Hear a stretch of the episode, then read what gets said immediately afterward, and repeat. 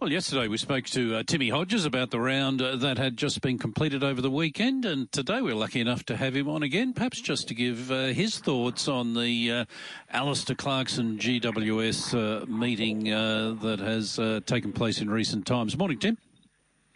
good morning, boys. Nice to be with you. Um, I always get a bit nervous when James texts me I think, whoa, what's happened? but, uh, um, this Alastair Clarkson speculation, though, is going to continue for the foreseeable future. I mean, GWS is a club that's searching for a coach, so why wouldn't you be picking up the phone to Alastair Clarkson? So it makes perfect sense, even though the Giants are denying a lot of the, the fact that they've actually chatted to him.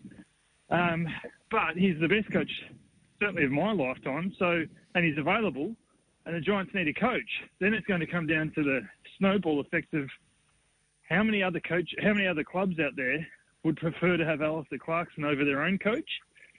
I think you can certainly put North Melbourne in the mix, and the fact he's a former Kangaroo player, so they they have to pick up the phone and talk to him as well. And and, and then how many other clubs are out there that would be thinking is Clarko better than the bloke we've got? So it's just going to be the story of the next few months. Timmy, uh, yeah, some interesting comments he's made in the last week, Alastair Clarkson. He was saying uh, one of the reasons why he thinks he wouldn't mind getting back into coaching is he wants to find out did he just get lucky with Hawthorn? You know, was it just he was the man that was coaching a, a great list and that basically was it all just pure luck? I, I found that amazing that he th- could think that way. What, what do you reckon? No, I don't think you can get that no. lucky. no way. No, not four times. Not four times. Uh, uh, we, were lucky, guys, to have uh, Alastair Clarkson agreed to do a spot because he's good friends with Nick Riewoldt, and he said, yes, I'll do it. So it was AFL 360 Extra in May. He came in unbelievably on the night that Leon Cameron was sacked, and he was installed as the favourite to be the Giants' next coach. It was truly fascinating, and more fascinating, and I'm sorry that the 90 minutes we put to air was awesome. The, the hour and a half afterwards, having beers upstairs in the kitchen was even better. The stories he has, um, the stories he has, and, and it made me walk away from that night thinking he doesn't go, want to go and win another premiership.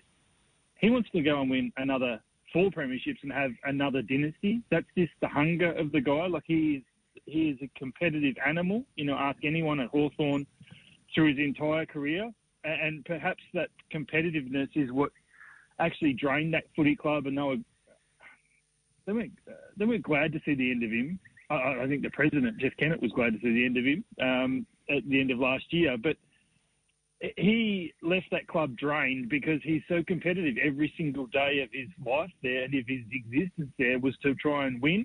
And how do we set ourselves up to win our next premiership? And, and that's what he'll do at the next club. And I've got no doubt he will coach. Uh, and it's whether it's next year at the Giants or the Kangaroos or wherever, or whether it's in three or four years when he goes and takes on this Tasmanian team, which I think is a huge carrot dangling for him. I think he would love to do that. But wherever he goes, it's it's not going to be how can we be competitive to win games. It's how can we be competitive to win premierships and have sustained excellence because that's just everything he knows. And that's what, what he achieved at Hawthorn was ridiculous. You know, they said at the start of his coaching career, he was no good. He won a premiership two years later. And then he went on the ridiculous run of they lost the 12 grand final, and then they won, won the next three premierships. It's like, um, yeah, he'll coach and he'll be great. Uh, so you know he can scratch his itch and answer it, and I think he'll get to the answer that he is pretty good. That's uh, you've answered the next question to me. I mean, uh, you don't believe it's a matter of him sort of uh, having to coach in the next year or two, otherwise he'll sort of move off and do something else. You think it realistically he could do no formal coaching between now and perhaps Tasmania coming in and taking over there? Oh, that's just the thing. I think it might be. Uh, honestly, I think it might be two or three years too long for him to wait. Yeah. Um, uh, remember, I think most people look at Alastair Clarkson and think, what is he, like eight, late 60s? Uh, no, he's mid fifties. He, he's still a young man. Like it's um, not a young, you know, you know mm. what I mean. Like um, oh, I think he's young. Yeah, it's um, so I think maybe Tassie is that they're talking 2027, probably 2028 at the earliest, maybe 2029. So that is still a long way away. That's a long time to be out of the game. So I just think the best thing for Alastair Clarkson is to talk to people, and and when he gets the best uh, offer or the most or the the tastiest offer where he looks at it and he looks at the list and he stacks up the players. Um, I, I, I believe he's already got a team around him that wherever he goes, he'll take with him a crew. Um, um, so you know, it will be a plug and play. Like, okay, I like the look of the Giants list. I can make something of them. I'm taking my crew and we're going, and that's our team, and we, we're going in 100%. And it might not be the Giants. That's just the, the logical one because they need a coach. It might be it might be the Gold Coast Suns if Stuart Dew isn't man. It might be Port Adelaide where where Alastair Clarkson learnt the tricks of the trade as an assistant coach. It might be somewhere else, but it'll be somewhere. And whenever he decides that that's the list for me, and a lot of people have said, "Oh, it'd be West Coast." I just don't think it'll be West Coast because they're in the rebuild. I don't think he's got that interest to go and take three or four years to, to fix this club to be competitive to then make a run for a premiership. I think he wants to go in and earmark a list and say that's the list for me that can go out and be competitive from game one of the next season. Timmy, we've heard him a couple of times talk about his life revi- revolves around the five F's family, football, fitness, friends, and farm. Now, I don't know too much about this farm, but he says he's spending more time there and he's liking it. That could be the one thing that stops him going back into into coaching. Yeah, uh, you know what? I think there's actually that's a good point of the year that he's had, and um, he's been on this Tasmanian task force to try and get the footy team. So, so it's basically a, uh, and not to be cheeky, it's a it's a blank check that he's got to work with. So he's been over um, to I know he spent a lot of time at the Green Bay Packers um, because that is a, a small town and it's a big team in a small town, which is basically what Tasmania are pitching themselves to be the Green Bay Packers. So he spent a lot of time over there. Like he's travelled so much. He, he's spent a lot of time with Steve Kerr at the Golden State Warriors, which those stories were unbelievable that he was telling us about over beers. Like you know, what a what a uh, he's had the best year of his life.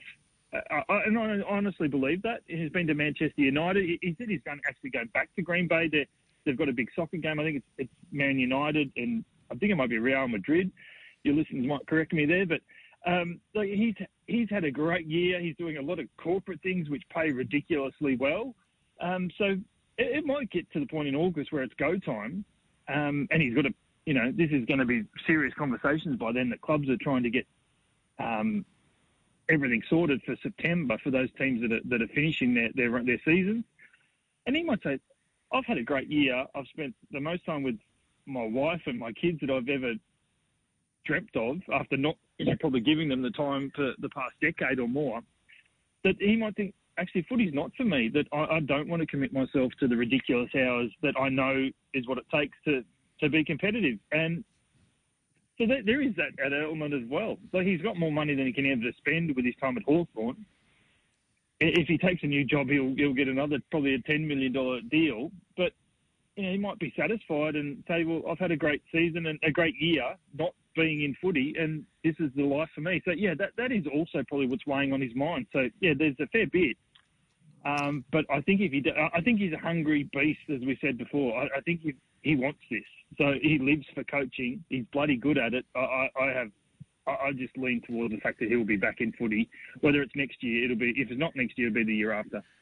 I bet Jeff Kennett loves to hear you say that, Timmy. He's getting paid a fortune fortune doing these corporate gigs while he's still being played by, by Hawthorn for this year as well. Uh, don't forget, he's still pocketing $1 million from Hawthorn not to coach or not to even drive out to, to Waverley. But what a. Uh, he's a genius at the end of the day. So. Uh, and Jeff Kennett would still be hating every second of that, and I think he'll be counting down the days where he can sign off on the last cheque that he has to pay the Clarkson family. But for the moment, he, he's still paying them. Timmy, just one more thing. Good news uh, for Collingwood fans. Darcy Moore, we were talking four to six weeks minimum, looks as though he's just got bone bruising, and at this stage he's available to play North Melbourne this weekend.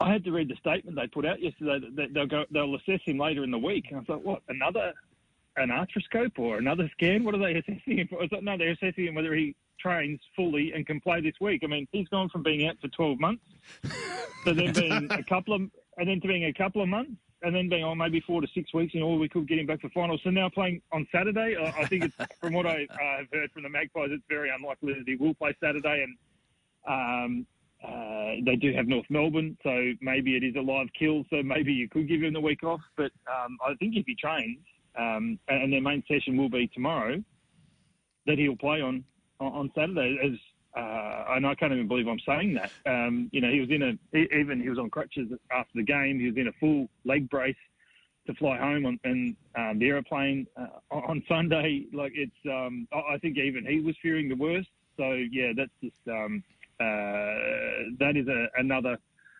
uh, hugely lucky moment for the Magpies. Things maybe just just all clicking for, for Craig McRae. Good on you, Timmy. We'll chat later in the week. Yeah, anytime. I said that anytime yesterday, and James followed me up on it. So uh, yeah, any, anytime, guys, anytime.